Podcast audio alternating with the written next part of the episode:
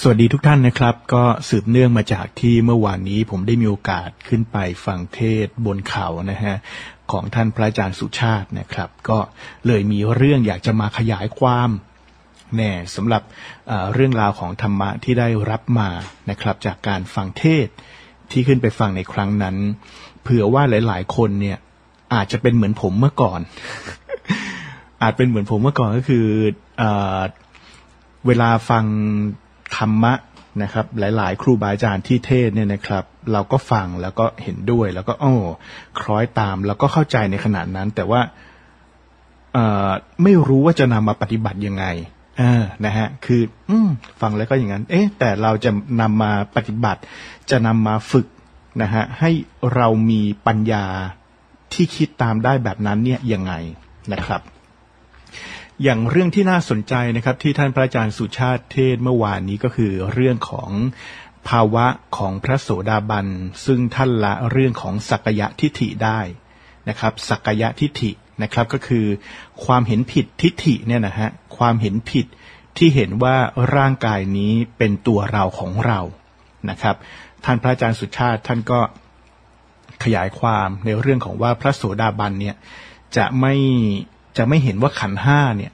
เป็นตัวเราของเราแล้วจะเห็นการเกิดดับของขันธ์ห้าจะเห็นไตรลักษณ์ในขันธ์ห้านะครับทีนี้เราจะเห็นได้ยังไงนะฮะในการปฏิบัติธรรมนั้นมีหลากหลายแนวทางเหลือเกินนะครับแต่ว่าแนวทางที่เด่นๆซึ่งจะสอดคล้องกับที่ท่านพระอาจารย์สุชาติเทศเมื่อวานนี้ก็คือนะฮะอย่างถ้าเป็นแนวของท่านพระอาจารย์สุชาตินะครับท่านก็จะให้อาจจะทำพุทโธนะครับจนจิตรวมลงเป็นสมาธินะครับและเมื่อจิตถอนจากสมาธิขึ้นมาอยู่ในภาวะระดับหนึ่งท่านก็ให้เดินปัญญานะฮะคือให้คิดพิจารณา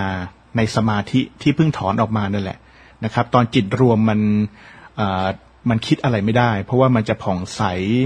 สงบนิ่งนวลอยู่อย่างนั้นนั่นแหละนะฮะแต่ว่าพอจิตมันถอนออกมาจากสมาธิในระดับหนึ่งซึ่งครูบาอาจารย์หลายท่านก็ขยายความว่าเป็นระดับของสมาธิระดับกลางนะครับในระดับประมาณอุปจารสมาธินะฮะก็เอาสมาธิในระดับอุปจารสมาธิเนี่ยมาใคร่ครวญให้เห็นว่าร่างกายของเราเนี่ย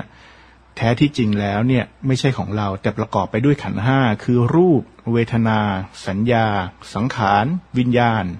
นะฮะนะพอมาถึงตรงนี้ก็มึนนะ คือถ้าเป็นผมเมื่อก่อนนี่มึนมากเลยนะเพราะไม่รู้คอนเซปต์ของแนวการคิดของขันธ์ห้าคอนเซปต์แนวการคิดของขันธ์ห้าคือเป็นอย่างนี้ฮะหรือว่าเกี่ยวกับทุกเรื่องทุกอย่างที่ท่านเรียกว่าเป็นวิปัสสนาก็คือว่าท่านมองว่าภาวะสูงสุดหรือความเป็นจริงสูงสุดแห่งการเป็นมนุษย์หรือเป็นสิ่งมีชีวิตทั้งหลายบนโลกเนี้ยความจริงสูงสุดเนี่ยมันคืออะไรความจริงสูงสุดมันคือมันไม่มีอะไรมันเป็นอนัตตาแต่ความเป็นอนัตตามีเหตุมีผลอย่างไรถึงจะเรียกว่าเป็นอนัตตาก็คือมันเป็นองค์ประกอบของส่วนประกอบต่างๆขึ้นมาเป็นมนุษย์หรือเป็นเราเช่นอาจจะมองในแง่ที่ว่าเป็นธาตุดินธาตุน้ำธาตุลมธาตุไฟเนี่ยก็ได้ว่า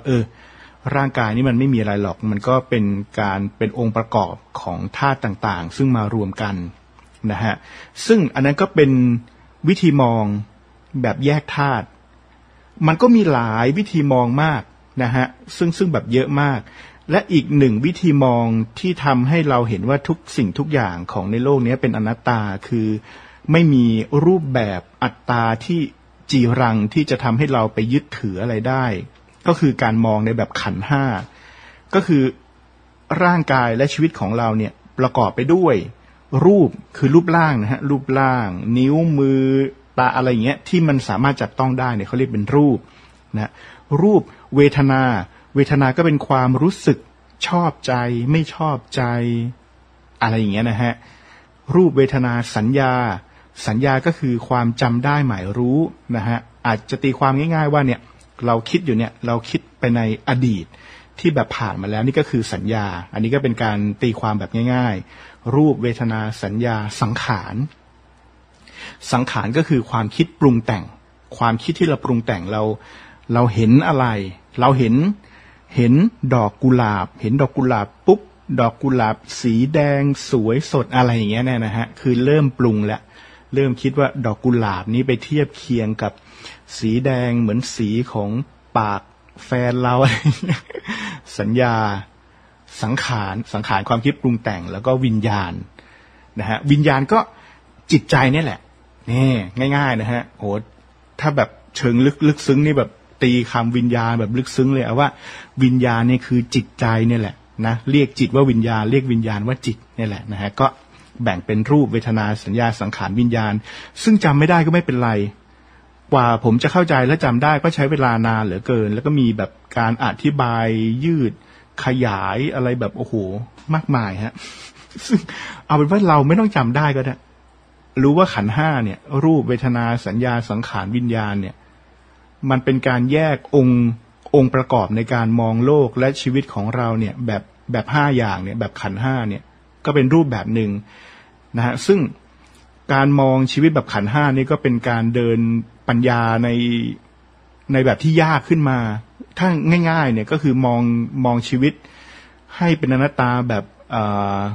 ธาตุดินน้ำลมไฟอะไรอย่างเงี้ยจะง่ายกว่านะฮะง่ายกว่าการมองขันธ์ห้าเอาแหละทีนี้ก็มาถึงการปฏิบัติอย่างแรกนะครับก็คือทำสมาธิจนจิตรวมและเมื่อจิตถอนออกมาในอยู่ในระดับที่สามารถใช้งานทางปัญญาได้ก็คือปราศจากกิเลสแต่สามารถคิดได้ก็นำเอาภาวะนั้นนะนำเอาการที่อยู่ในภาวะนั้นมาคิดพิจารณาว่าร่างกายเหล่านี้ไม่มีอะไรที่เป็นของเราเลยเราจะเห็นว่าเนี่ยจิตเราผ่องใสอยู่อย่างเงี้ยนะฮะมันก็ประกอบไปด้วยรูปเวทนาสัญญาสังขารวิญญาณนะครับอันนี้ก็เป็นแนวทางหนึ่งอีกแนวทางหนึ่งซึ่งก็มีหลายสำนักปฏิบัติอยู่นะครับโดยส่วนใหญ่สำนักที่ปฏิบัติแนวนี้ก็จะเป็นว่ามีความรู้ทางด้านอภิธรรมด้วยนะฮะก็จะยึดในการปฏิบัติแนวนี้นะครับอาจจะเป็นชื่อเรียกต่างกันไปอาจจะเป็นว่าวิปัสสนาให้เห็นปรมัตถ์ดูจิตเป็นผู้รู้เฉยๆดูจิตรู้อะไรประมาณ นะคงจะพอนึกออกนะครับก็คือวิธีการปฏิบัติในแนวทางนี้ก็คือง่ายๆเลยนะฮะก็คือท่านก็นั่งหลับตาทำสมาธินะฮะและท่านก็ให้มีกรรมฐานของท่านอยู่ที่อาจจะเป็นว่าการดูลมหายใจก็ได้คือให้มันเป็นหลักยึดนะฮะหลักให้จิตยึดว่าอะไรก็ได้ดูลมหายใจหรือว่าจะเป็นการดูท้องพองยุบนะฮะก็คือให้จิตเนี่ยมีงานทำคือให้มาเกาะกับอาการของการดูลมหายใจเข้าออกหรือมาเกาะกับอาการของการดูท้องพองยุบไปได้ทีนี้ลักษณะของจิตเนี่ยเมื่อมันมาเกาะอยู่กับอะไรอย่างใดอย่างหนึ่งเนี่ยด้วยความที่มันเป็นอนัตตามันก็บังคับบัญชาไม่ได้ใช่ไหมฮะเวลาเราดูไปมันก็พองเนาะยุบเนาะเอาเข้าออกจิตมันจะแวบไปจิตมันก็เวลาดูไปจิตมันจะแวบไปคิดเรื่องนั้นเนี่ยครับ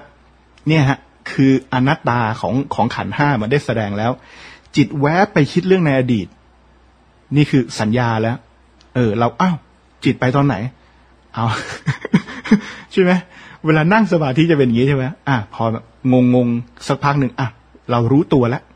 ไอตัวรู้เนี่ยรู้แล้วว่าจิตมันออกไปคิดเรื่องข้างนอกเราก็ดึงกลับมาอยู่ที่ลมหายใจดึงกลับมาเข้าออกเข้าออกพองนอยุบนอพองนอจิตมันก็จะแวบไปจิตจะแวบไปไปปรุงแต่งเรื่องนู้นเรื่องนี้ก็ดึงกลับมาอันนี้เราไม่ต้องสนใจนะว่ามันจะเป็นรูปเวทนาสัญญาสังขารวิญญาณอะไรก็คือเราเอาจิตเนี่ยนะฮะเอาวิญญาณหรือจิตเนี่ยมาให้อยู่กับรูปนะฮะแต่ว่ามันจะไม่อยู่แน่มันจะไม่อยู่มันจะแวบไปอย่างนู้นแวบไปอย่างนี้พอดูไปได้สักพักหนึ่งมันก็จะเกิดอาการอาจจะเป็นอาการเจ็บปวดขึ้นมาปวดขาแล้วก็เห็นว่าเนี่ยภาวะมันเกิดขึ้นกับรูป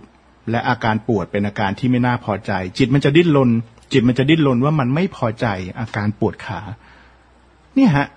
ก็คือการเกิดขึ้นของเวทนาความรู้สึกพอใจไม่พอใจตรงนี้แหละครับที่เขาเรียกว่าเป็นวิปัสสนาก็คือนั่งดูมันเฉยๆนั่งอยู่อาการต่างๆที่มันเกิดขึ้นกับร่างกายและจิตใจเนี่ยนะฮะซึ่งพอเราดูบ่อยๆเนี่ยเราจะรู้ว่า ร่างกายและจิตใจของเราเนี่ยที่เขาเรียกขยายความเป็นขันธ์ห้าเนี่ยมันบังคับบัญชาไม่ได้มันบังคับบัญชาไม่ได้เลยคือคุณลองบังคับบัญชามาดูก็ได้คือลองว่าเนี่ยนั่งเนี่ยกำหนดรู้ที่ลมหายใจเนี่ยและจะให้มันรู้ที่ลมหายใจตลอดโดยจิตไม่คิดไปแวบเรื่องอื่นเนี่ย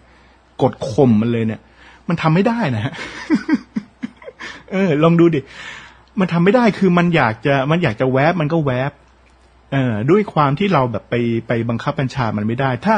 ถ้าเราตั้งใจมากเกินไปอย่างแบบดูท้องพองยุบหรือดูลมหายใจถ้าตั้งใจมากเกินไปมันก็เกิดความเครียดแล้วมันก็จะมีเวทนาความไม่พอใจความอัดอั้นอะไรออกมา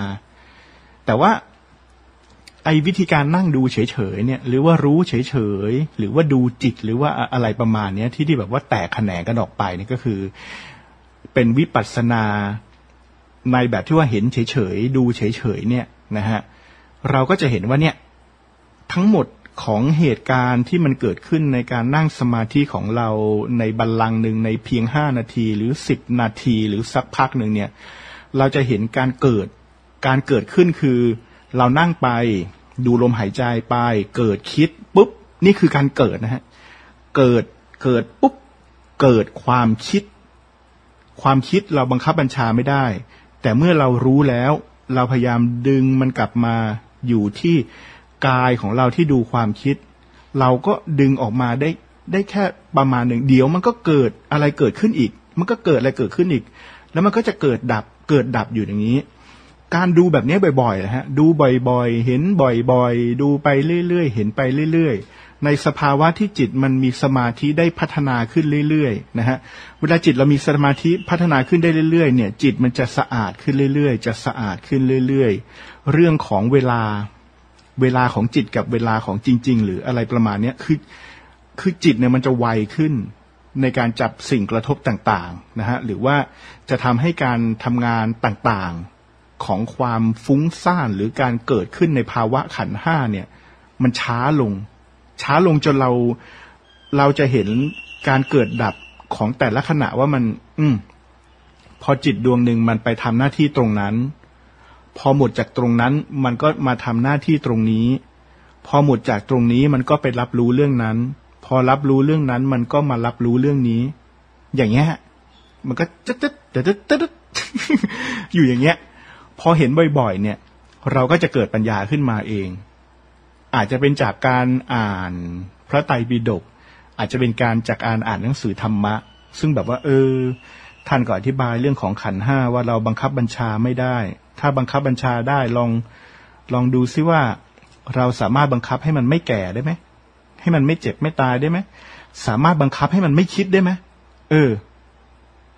พอเราก็มีโยนิโสมนสิการถึงสภาวะที่เราได้ทำวิปัสสนาหรือทำสมาธิแบบนี้บ่อยๆเราก็จะเห็นว่าใช่ใช่ใช่ภาวะตรงกับที่เราได้คิดเลยนะก็เกิดการโยนิโสมนสิการโอปนัญิโกพิจารณาโดยแยบคายแล้วเราก็จะใจเราก็จะเริ่มถอดถอนออกจากจริงๆแล้วเนี่ย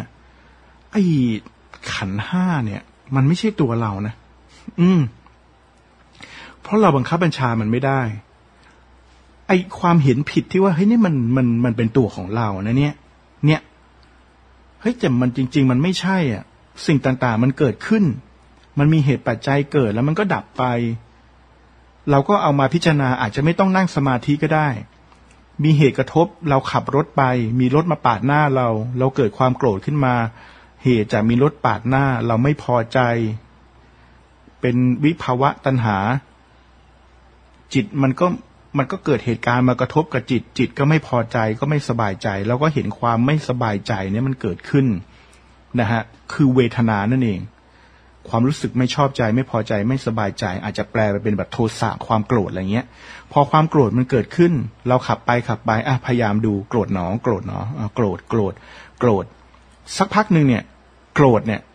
ถ้าเราไม่คิดปรุงแต่งคือไม่มีสังขารไปปรุงแต่งว่าเราจะไปทำร้ายหรือเราจะไปตามบี้หรือจะไปปาดหน้ารถคันที่มาปาดหน้าเราเนี่ยสักพักนึงด้วยความเพลินหรืออาจจะเผลอเลอหรืออะไรก็ตามทีแต่ว่าถ้าเป็นคนที่ทำวิปัสสนาโดยสม่ำเสมอเขาจะดูจิตที่เกิดขึ้นความโกรธที่เกิดขึ้นเนี่ยจนมันดับไปความโกรธดับ อาจจะดับแวบไปหรือดับจางๆอาจจะดับเหมือนควันมันก็ดับไปเอ้าดับเลยฮะนามดับเห็นไหมเนี่ยฮะทำวิปัสสนาแบบที่เขาบอกว่ารู้จิต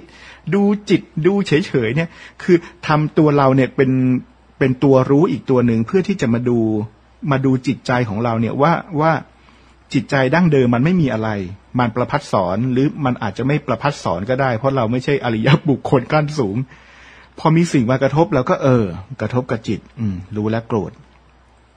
ธอยู่มีลักษณะอย่างไรแผดเผาไหม้ร้อนโอ้โหนี่พอเราดูอย่างนี้เรื่อยๆเราจะอ่านหนังสือธรรมะมันมากเพราะมันมีความเป็นวิทยาศาสตร์มากธรรมะมีความเป็นวิทยาศาสตร์มากเราก็ดูจิตมันก็ร้อนรุ่มร้อนพอหมดเหตุปัจจัยคือหมายว่าหมดเราไม่ปรุงแต่งเรื่องที่ใครมาทำไม่ดีกับเรามันก็แวบหายไปอ้าวโกรธหายไปไหนอ้าวแล้วหายไปไหน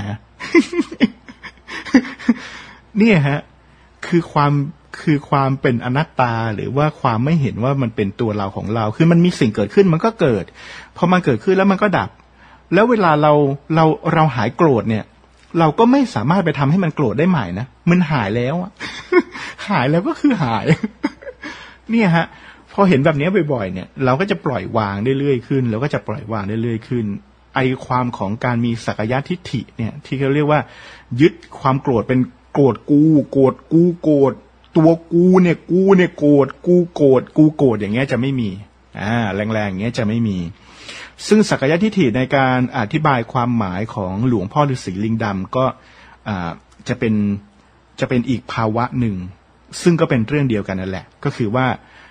พระโสดาบันคนที่มีปัญญาได้พระโสดาบันแล้วก็จะไม่เห็นแล้วว่าร่างกายเนี้ยมันเที่ยงแท้ถาวรคือคิดถึงความตายรู้ว่าร่างกายเนี้ยมันเกิดขึ้นตั้งอยู่เดี๋ยวมันต้องตายพระโสดาบันจะคิดว่าตัวเองต้องตายแน่นอนเหมือนคนอื่นๆเวลาเห็นใครตายก็จะรู้สึกว่าเราเนี่ยต้องตายเดี๋ยวเราก็ต้องตายเหมือนเขาแต่คนที่ยังละสักยทิฏฐิไม่ได้หรือมีความยึดติดในอัตตาตัวตนของตัวเองสูงเนี่ย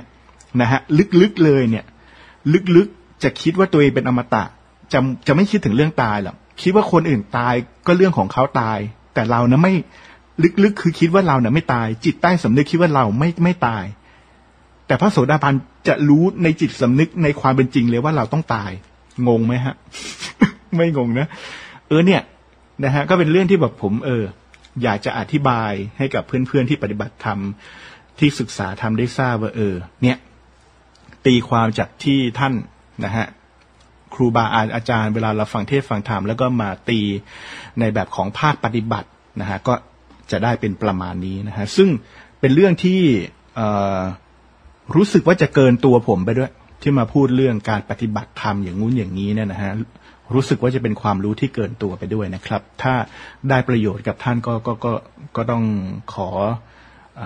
อนุโมทนาด้วยแต่ว่าถ้าท่านฟังแล้วเอ้ยแหมเอ็ดดี้ยังไม่ได้หรอกมันจะมาสอนเรื่องการปฏิบัติเนี่ยยังอีกไกลเอ็ดดี้ฉันไม่เชื่อกันหรอกอันนี้ก็อย่าโกรธกันถือว่าฟังแบบขำๆก็แล้วกันนะฮะกราบขอบคุณทุกท่านมากนะครับ